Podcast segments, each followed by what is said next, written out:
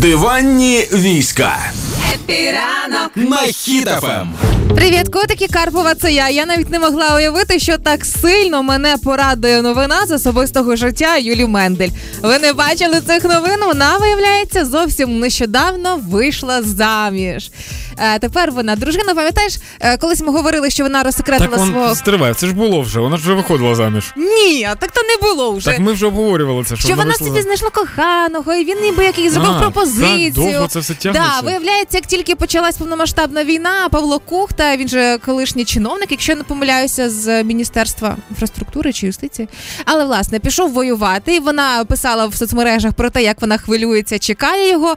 І ось на початку червня вони офіційно одружилися. І е, я вам скажу так: це була би мила новина, якби Твіттер не почав із цього жартувати. Поясню як. Е, розмістили один із телеканалів, розмістив е, новину про те, що експрес-секретарка Зеленського Юлія Мендель вийшла заміж. І перший коментар, який з'явився, це це що за експрес-секретарка? Вона як поїзд робить чук-чук.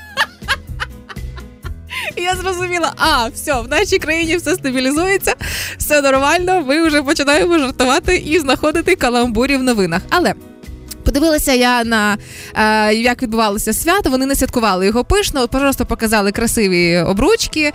Е, свято пишне буде після перемоги, як анонсувала Юля, Юлія Мендель. І я зрозуміла, що в принципі вони вона зробила реально не якийсь там черговий зашквар, коли вона була прес-секретаркою. Вона показала красивий приклад. Навіть під час війни люди одружуються і виходять заміж. Люди адекватно розуміють ситуацію в країні і не роблять пишних святкувань, а невеличке свято для себе в очікуванні перемоги, щоб тоді вже гучно відсвяткувати це вже з великим колом сім'ї.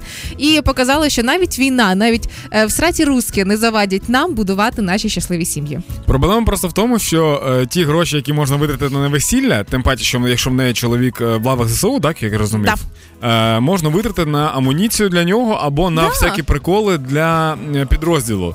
І мені знаєш, що здається, що якщо люди, наприклад, хочуть зробити весілля, Так. то е, пам'ятаєш, раніше були ну, тенденції постійно подарунків змінюються. Спочатку дарували подарунки, а потім потім гроші. Потім казали, що квіти не треба, даруйте книги, або не треба квіти, даруйте м'які іграшки, ми їх передамо. Дитячі будинки, Так, да? а зараз можливо зробити е, робити весілля і казати, не треба гроші, приносять броніки, дрони, тепловізори, все, що нам типу потрібно. Мгм. Типу такі подарунки на весілля. Ну, і потім це передавати кудись. Да? Так, це було прикольно. Я б навіть провів би таке весілля.